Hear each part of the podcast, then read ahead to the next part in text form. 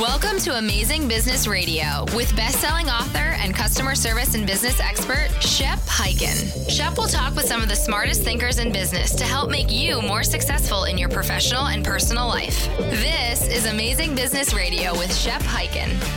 Hello, everyone. Shep Hyken here on Amazing Business Radio on the CBS and Play It Network. And as always, I am excited because we are going to talk today with Sarah Petty. Let me tell you about Sarah because she is a marketing expert. We're going to talk all about marketing, and she isn't just talking about it, she actually lives it. She is the owner of Sarah Petty Photography. This is one of the most successful photography studios in the entire United States. Now, that's according to Professional Photographers of America, but I'll bet that that means she's also one of the most successful in the world at what she does. People clamor to learn how not only not just photographers by the way but all types of businesses uh, and organizations hire her to come in and speak about what she knows about marketing and she's taken her practical how-to information that she implements herself and she scales it out to any type of business whether you're a small business or whether you're a large building something new launching a new product and she's written an amazing book it's a new york times best-selling book it's called worth every penny it's about building a business that thrills audiences and customers and you can still charge what you're worth. That means you're worth every penny. Sarah, welcome to Amazing Business Radio. Thanks for having me, Shep. Well, we have a lot to talk about. And by the way, I said, uh, you know, build a business that thrills your audience. Well, how about thrills your customers? That's what I meant to say.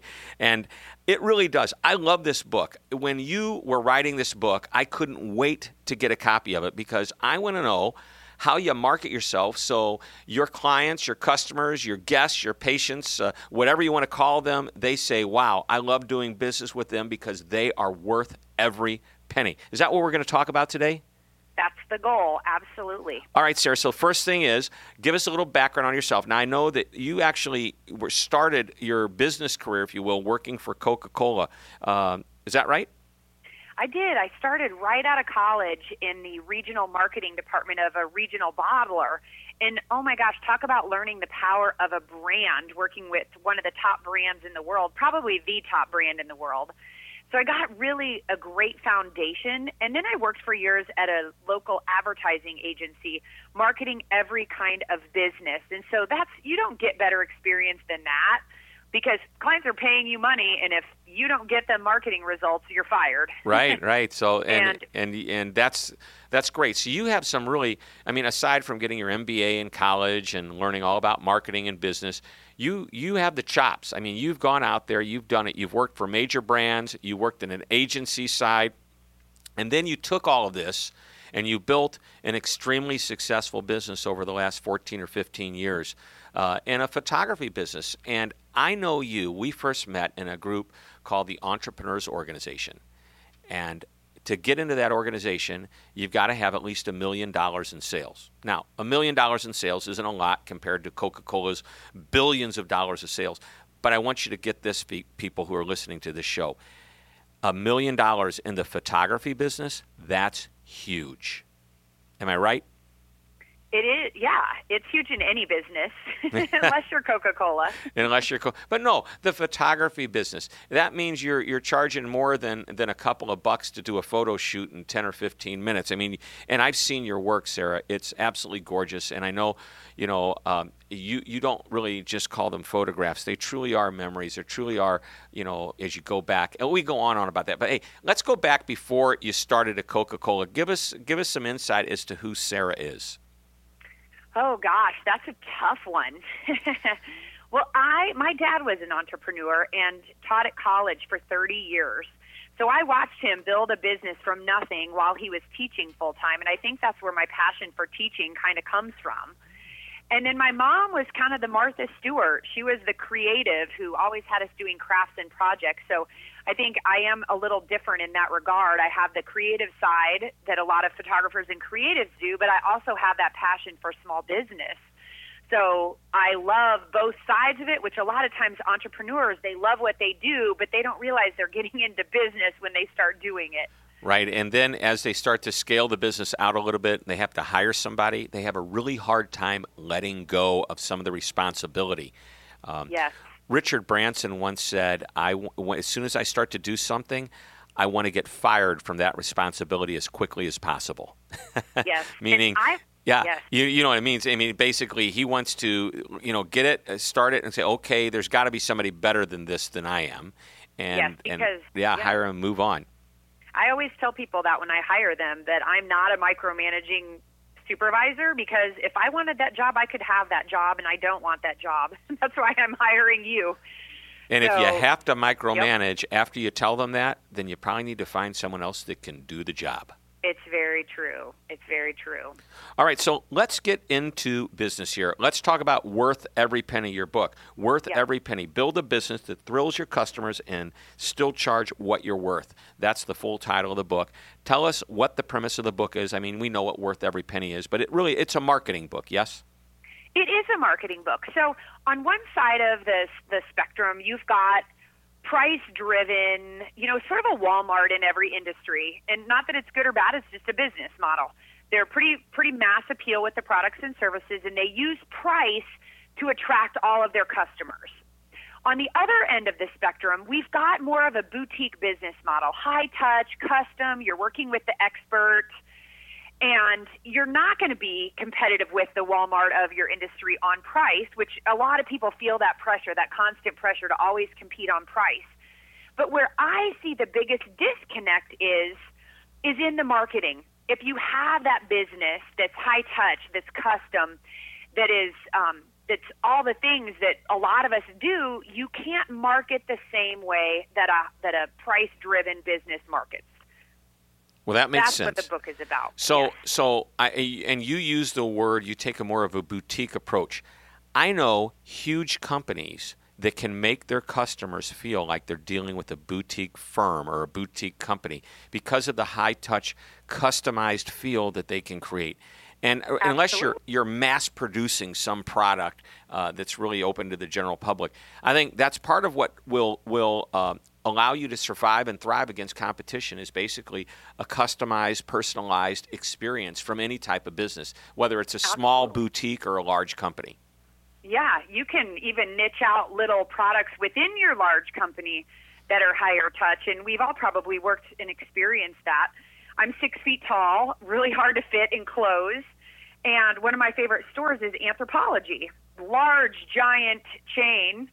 Um, and there's a personal shopper at one of the stores up in Chicago, and she'll call me like twice a year, and she just loads it up, puts it in a box, sends it to me. It's all stuff. She knows me. She knows my style and my taste, and I drop a lot of money with her. so it's very high touch and boutique, and um, even though it is a large company, so so companies can do that when they're competing against boutique. They can find a way to become more boutique. Right. I mean, isn't that what like Nordstrom does when they offer up a personal shopping service where if you come in, I mean, here's a huge chain, yet they'll provide you your salesperson. And that Yep. salesperson has the autonomy to pick up the phone and say, hey, something new just came in.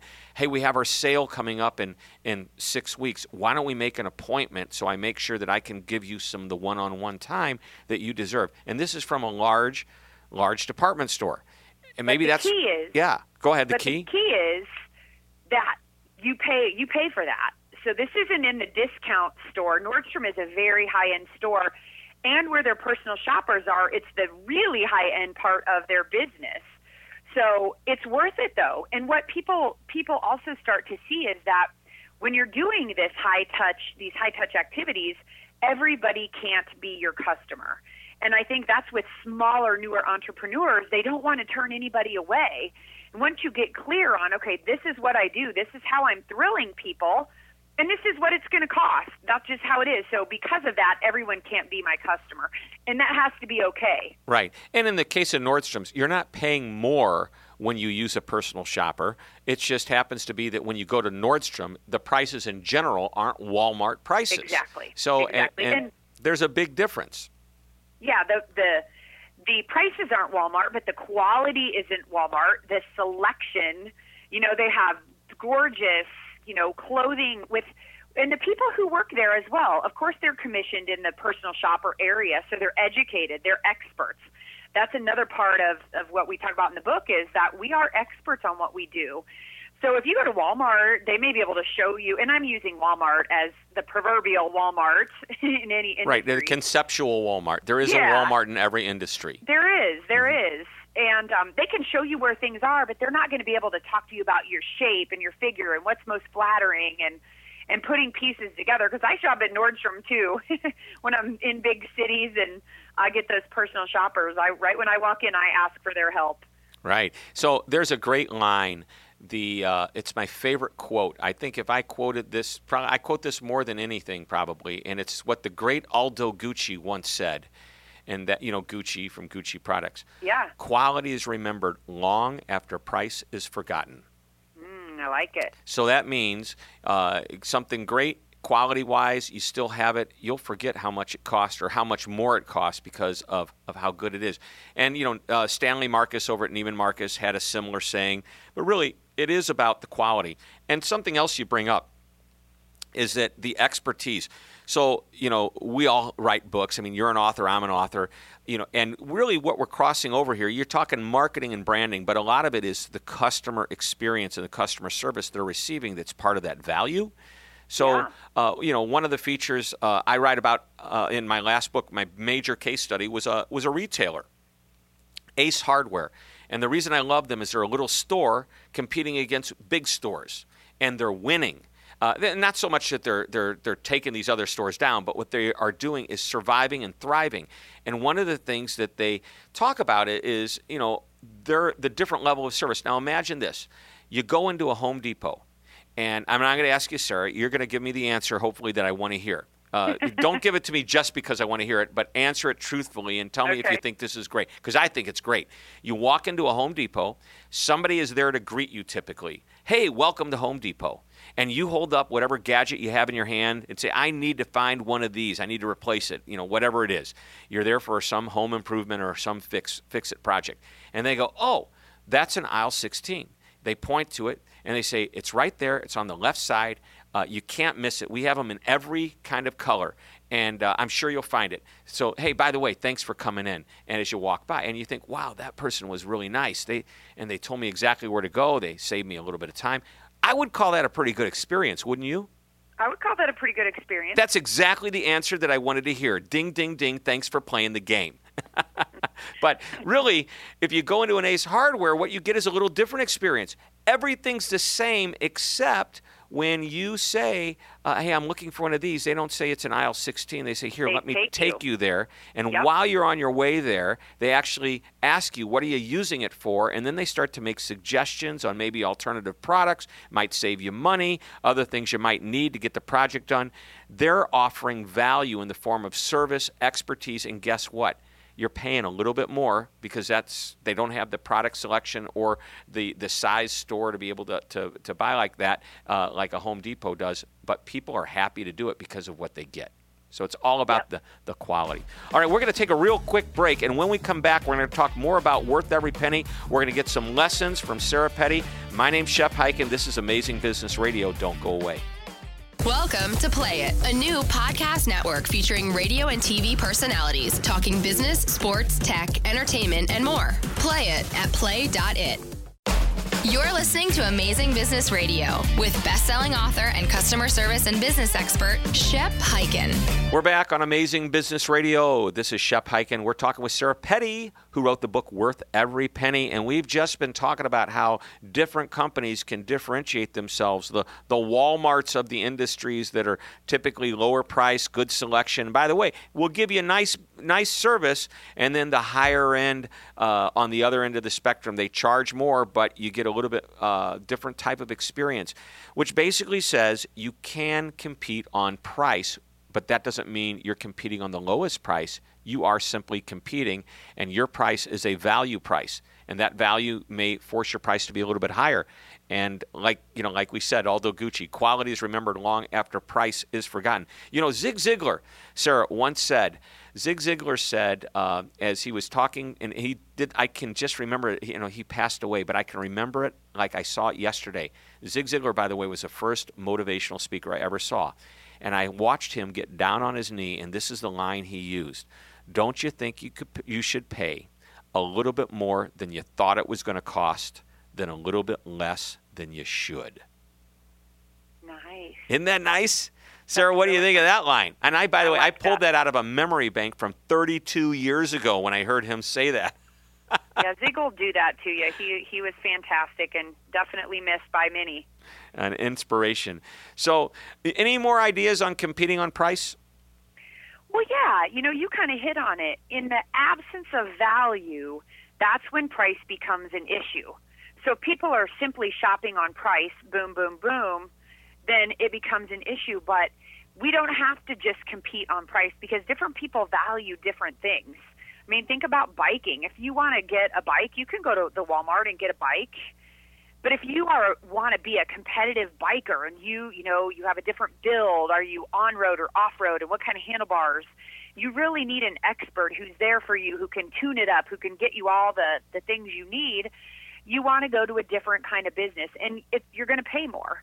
Yeah, no, Um, and then no doubt. I mean, you'll pay five thousand dollars for a bike, not five hundred or not even one hundred and fifty. You could, you know, and they have different quality there too. They have a, a little more mass appeal and they go all the way up to the super specialty. But not everybody's going to be a bike store customer or anybody's customer. It's people, it's finding the right people who really value that bike or that service or whatever it is that we're providing. That's the key, and that's how we market differently is to find, to, is to engage in marketing activities to attract people who value what you're doing, not just price. That's why discounting gets so many businesses into trouble. Because when you discount, you get people who don't care about the extra value things, added things that you're doing. They just literally want a cheap bike. That's all they care about. They want a cheap bike. And and you know, at the end of the day, the only loyalty they have is not to the company but to the price. And Yeah. they're looking through the newspaper. They're going online. Uh, by the way, there are still newspapers out there. Every once in a while, you might actually read one. But you can go online and you can just, you know, Google. You can go to Amazon. You can say, "Wow!" Uh, and by the way, just today, and I haven't read the full article, but I saw that Target came out uh, with a concept of of price matching to make sure that they can, uh, you know, they're known, I think, as like cheap chic because they're kind of a little bit hipper than your typical Walmart, and they've got you know different type of selection. Uh, but now they're saying, hey, we are going to compete on price. And this will be really interesting to me because they've always said, hey, we want to bump up our service. And I want to see how well they do because you can't always have the very lowest price and have the best service. You can have the lowest price and nice service, but you're not going to properly, you're not going to staff like a Nordstrom uh, for that Right. high value customer where every time you walk through an aisle, there's somebody there that can help you out. Most of the time, anyway. No, it's true. It's true. And I'm definitely a Target shopper over Walmart. We call it Target. like I said, They have cheap, wider cheap aisles. chick. No, cheap chic. she, yes, there you go. They have wider aisles. It's cleaner. It's nicer. It's merchandised better. So there are just a lot of things. You know, they they work with designers to come up with with in, more interesting products. Right. All up and down every aisle. So. Um, I don't expect to get a cheaper price. That's not why I go there. So I agree. It will be in, an interesting strategy. So interesting that you said they have wider aisles. It's a cleaner store. So Harvard Business Review came out with an article a couple of years ago that Walmart was surveying their customers who were asking for exactly what you just mentioned. And here is what they did. They spent the money, literally millions of dollars, redoing some of their stores as a test. And what they Okay. found out is, is the people love the stores more than before, which is exactly what they'd hoped for. But what happened wasn't what they hoped for. There was not an increase in sales. Yeah. Yeah. Yeah. So that's important. I think that you know if you're going to do something, it's you know think about what's the end result. You may think it's great for you and great for your image, but the customer has to agree with it, and the customer not only has to agree with it by saying yes, they have to agree with it by saying yes. Here's more money. You know, right. open they up. vote with their wallet. Right, right. And just because you had a little bit cleaner store, Walmart has an image and a brand that they've created. And by the way, a very good one. I'm not knocking them, so please. Me either. Yeah, anybody Yeah. that's listening to this, I admire them. I mean, I think they're one of the greatest stories in the world of business, and we can learn an awful lot from them. But we also have to understand that they're in a business model that we may or may not want to get into. If you want to be a Walmart type model, regardless of whether you're uh, in the manufacturing business, the restaurant business, the hospitality business, any type of business, you can do it. Study them. You'll learn a lot. But if you want to go the other direction uh, and you want to compete in a whole nother level, that's what you do so well, Sarah. Well, yeah, because when you are boutique, like my photography studio is very boutique, and it takes creativity. We spend a lot more time with our clients than a than you know maybe if you go to the mall and or J.C. Penney's or somewhere and you go to a photo booth where they're cranking through people. It's a totally different experience. It has to be. And I can't be Zappos when there's just one of me. I have a you know fairly small staff we can't be open 24/7. We can't do the things that the big, you know, the big competitors are doing, but we luckily there are enough people who love what we do do that we can stay in business. But well, for you're, that to you're- happen, right. You're yeah. choosing who your audience and who your, your target market is, and you're trying to play to that market. You're not trying to be all things to all people. Right. Exactly. And I think that's where, you know, your example with the wider aisles maybe didn't work. You're competing on a really different scale when you're going with the, you know, competing against the low price leader. It's really hard to compete. So, um, you know, a lot of times people want to come to your store, they want to do things, but um, sometimes you can get stuck in a middle ground that's really tough because you're not the best at any one thing. You're almost as good as them at this, and you're almost good at someone else at this and someone else at this, but it kind of leaves you hanging there. Right. So find out what you do best and exploit it. Focus on that. And if you start to try to be everything to everybody, I mean, that, it's very difficult.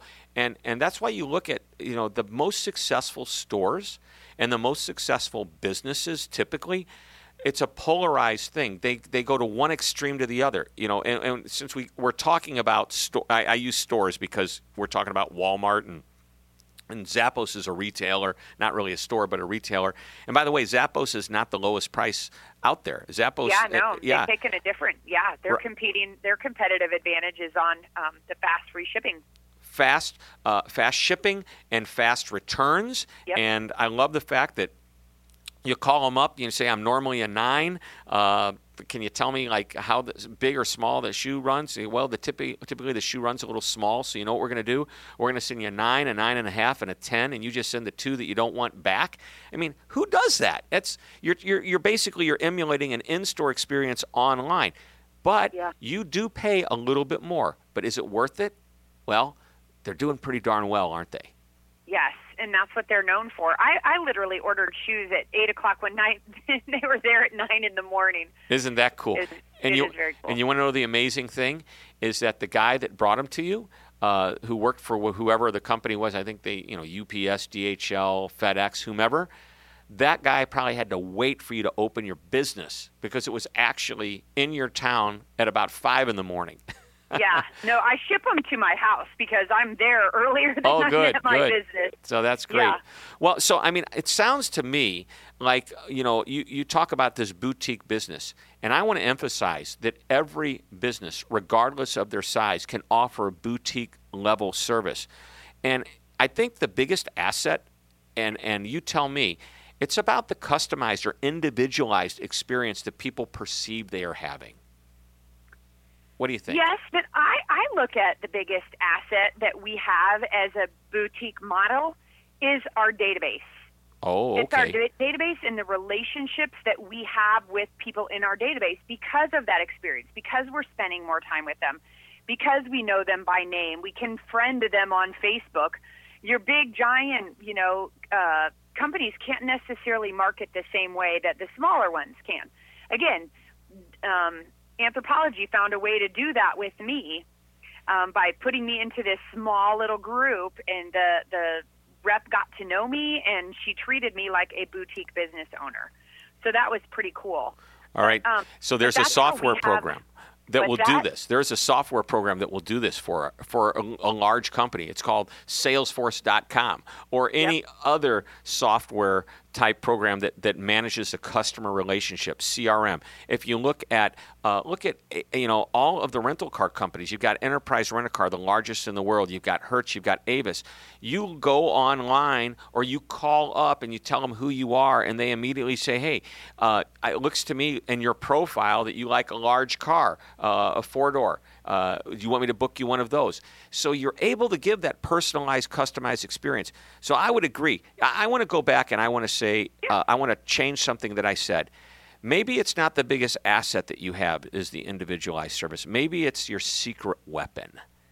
It's one of the strongest strategies you have in the sales process and the uh, not just sales, but the the continuation of the experience that they have long after the sale is to make them feel as if they have that individual experience. But a boutique business, yeah, I get it. the The database is important, but I think that's important to every business. But I think as a boutique, you can truly exploit it to another level. So we are going to take another short break. When we come back, we're going to talk about two concepts and start to wrap this up. Uh, Sarah has a concept called the dog whistle and the slug bug. They have to do with marketing and attracting the best clients. We're going to learn more about that. So, everybody, don't go away. My name's Shep Hyken. We're talking to Sarah Petty, and this is Amazing Business Radio on CBS and Play It. Welcome to Play It, a new podcast network featuring radio and TV personalities talking business, sports, tech, entertainment, and more. Play it at play.it. This is Amazing Business Radio with Shep Hyken. Shep Hyken here, back on Amazing Business Radio, talking to Sarah Petty, the author of Worth Every Penny. And this whole uh, show that we're on is, is worth every penny, every ounce of time we're spending. You're giving us some great ideas, Sarah. I wrote down a couple of things in, in the prep for this interview. One of them was this concept of the dog whistle, uh, about attracting more clients with the dog whistle. Tell me about that. Yeah, think if you could attract clients. If you had a whistle you could blow to attract the right clients, we would all buy that whistle, wouldn't we? How much is that going to cost me? I'm ready. exactly. Well, it's not something you can actually buy, it's something you have to create because it's different for everyone's business. So I think a lot of people just go to this same generic marketing of spewing out what they do, blah, blah, blah and there's so much clutter in the marketplace, especially if you're a small business like me. I have to compete with the ad budgets that are crazy. So, and I'm a, I have a photography business. So, you know, nowadays everybody's a photographer. Most people compete with cheap in their business, but as a photographer, I compete with free because everybody has a digital camera. And so I have to be able to get the right client because everybody's not going to be my client. There are a lot of people who just want to pay 200 bucks and get a CD of images. I can't stay in business that way. Wow. So I learned to create what I call a dog whistle promotional piece.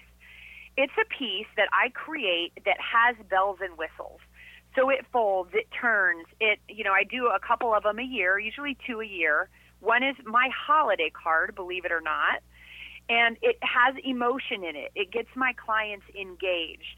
So, for example, one year I did a, a play on Mad Libs where my clients could fill out their own holiday greeting with, you know, verbs, nouns, and adjectives. Although until my brother-in-laws sent it back with inappropriate verbs, nouns, and adjectives, it was a good thing. But here's how the dog whistle part works. Well, well first, tell me what Mad Libs. I mean, I know what Mad Libs are. Tell our audience, just in case they don't know, a Mad Lib. It's yeah. it's basically you can buy a book called Mad Libs, and and it's yeah. it's kind of a fun interactive book.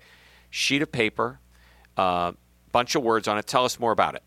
Yeah, it just has a story with a bunch of blank lines in it. So it'll you'll ask somebody. I could say, Shep, tell me a verb, tell me an adjective tell me two nouns and then I read you this story.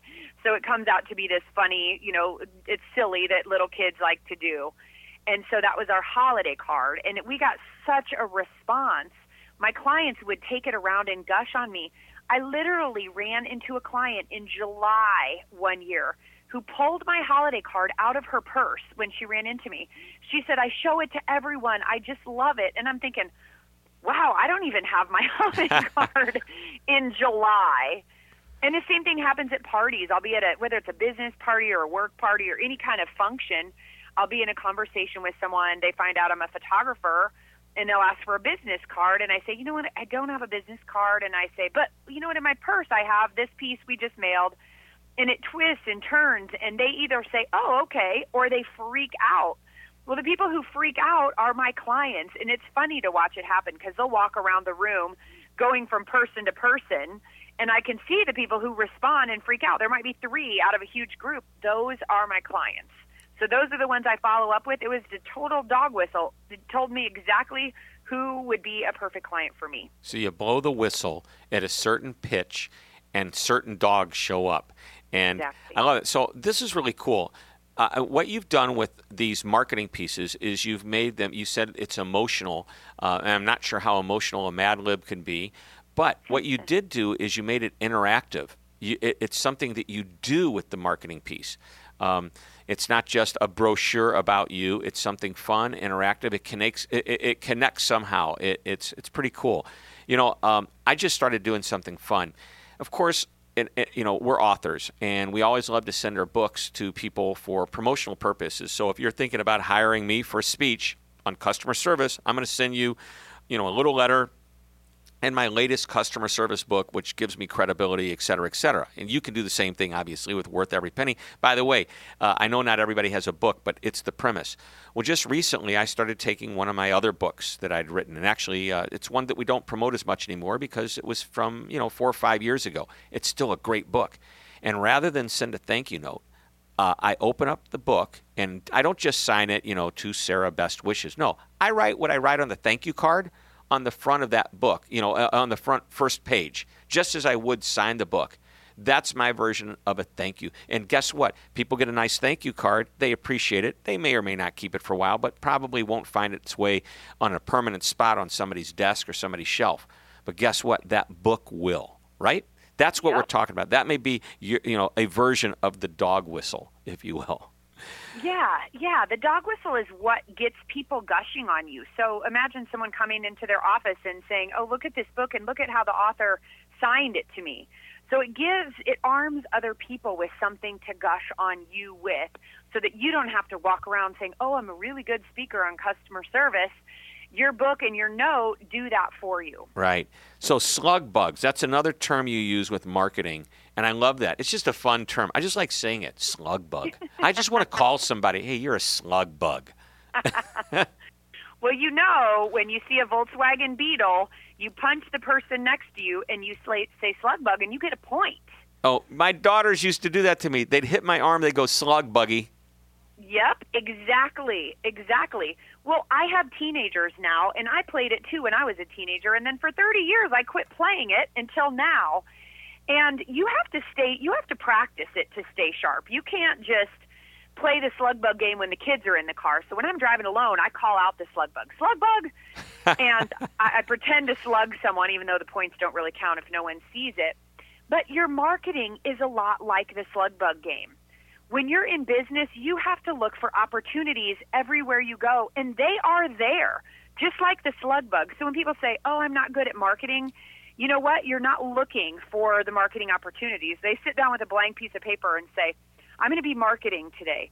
No, all you have to do, just like the slug bug game, is train yourself to see the marketing opportunities that are already driving right by you every single day. Yeah. So give me some examples of what you're doing. Absolutely. So, for example, say I, I go to the dentist. I'm not. This isn't a marketing appointment. I just literally have to go to the dentist I'm striking up with a conversation with him. I find out his wife's pregnant. Well, there's a slug bug right there. I need to photograph the wife and the ba- the new baby. I might find out that he's big a big wig at their national dental convention. Well, slug bug, I might say, "Hey, do you have speakers because I speak on boutique marketing and I think that's appropriate in the dental industry." There's a slug bug. Um, I might talk to him wow. about co-marketing to see if he needs displays in his lobby and how we could partner up together three slug bugs right there while I'm getting my teeth cleaned. Okay, so what you're calling a slug bug is really uh, noticing, and and for lack of a better term, it's it's being able to notice opportunity. It's right in front of you. You yep. just don't see it. You've got to train your mind to listen. So when I'm out, and this is a, I love this example. I use it in customer service all the time. I'm out with my daughter one night having dinner. It's her birthday. Uh, actually, it was her coming up was her birthday, and I said to her, "So, you know, are you excited about your birthday?" The server happened to hear that. Guess what the server did? Surprised us with cake oh. and a little candle, and yep. said, "Hey, I hear it's your birthday." And we're thinking, how did she hear? Well, I'll tell you how. She just happened to be listening, and it was yes. her slug bug. Yes. And you know what, Shep? People are all saying, well, how do I market on Facebook? You can go market on Facebook by using it as your ears people share so many life opportunities on Facebook. If you just go listen, you don't have to go put a discount or a sale out there. Just go listen, just like that waiter did. Yep, you create. You know, it's it's what I would almost call your your, and this is the advantage sometimes of a boutique, or of an organization that thinks boutique, and that is go after the individual. It's the individual. You build relationships and recognize that 80% of your business is going to come from the top 20% of Absolutely. the people you do business with. And that's a standard average. I don't know who actually came up with that number, but I think it's pretty true. The majority of your business comes from a select group of customers, clients, patients, again, whatever yep. you want to call them. That was actually Vilfredo Pareto. Yeah, it's the Pareto yep. principle. Yep. Yep. Yep. He figured it out. Mm-hmm. And it really holds true in all parts of our life. So, so you, good little principle. Basically, I mean, we, you're talking about small business techniques, but small businesses can compete with big businesses. We've already talked a little bit about, you know, uh, uh, an Ace Hardware store competing against a Home Depot or a Lowe's or a Menards. Any thoughts on how to compete with those big brands? As a small boutique business? As any business. Well, yeah, I think just getting clear on all of the things that you do for your customers, from the experience to the expertise to um, marketing differently and taking that emphasis off price. And I, I hate seeing there are some industries that are just in those price wars, like the high end retailers like J. Crew and and a lot of those big ones, and they're all in this discounting thing. And I know it, it kind of hurts everybody when you get into that trap but everything I do is to try to avoid that. So if there isn't a reason to discount, like clearing out your end of the year inventory, obviously in winter, summer's coming, so there's a reason to discount. So if there's not a reason in the mind of the consumer to have a discount, then you're devaluing your long-term value of your products and services. So it's it's taking great care of clients, it's marketing them to them differently, it's it's giving them a reason to gush on you so that they can refer you and and take that emphasis off price. Love that. We can't compete. We don't have the scale. There's always going to be, unless you are Walmart, you know, the Walmart of your industry, which there's one in each industry, you have to find something different. Right. I think that's the key. And if nothing else, throughout this entire conversation that we've had, you've used that word different perhaps more than any other word that we've used. You know, Sarah, it's great. You've shared a lot. The book, and you need to go to Amazon.com or your bookstore to get it. It's called Worth Every Penny. Build a business that thrills your customers and still charge what you're worth by Sarah Petty, P E T T Y. Is there a website we can go to?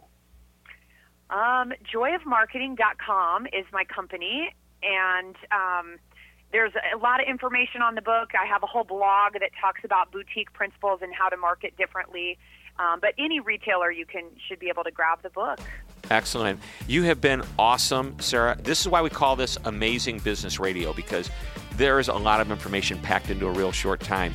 Ladies and gentlemen, thank you all for coming and spending your time with us and listening to the show. You've been listening to Sarah Petty being interviewed on Amazing Business Radio on the CBS and Play It Network. My name's Shep Hyken. Thanks for listening, and remember to always be amazing. This podcast is a part of the C Suite Radio Network. For more top business podcasts, visit c-suiteradio.com.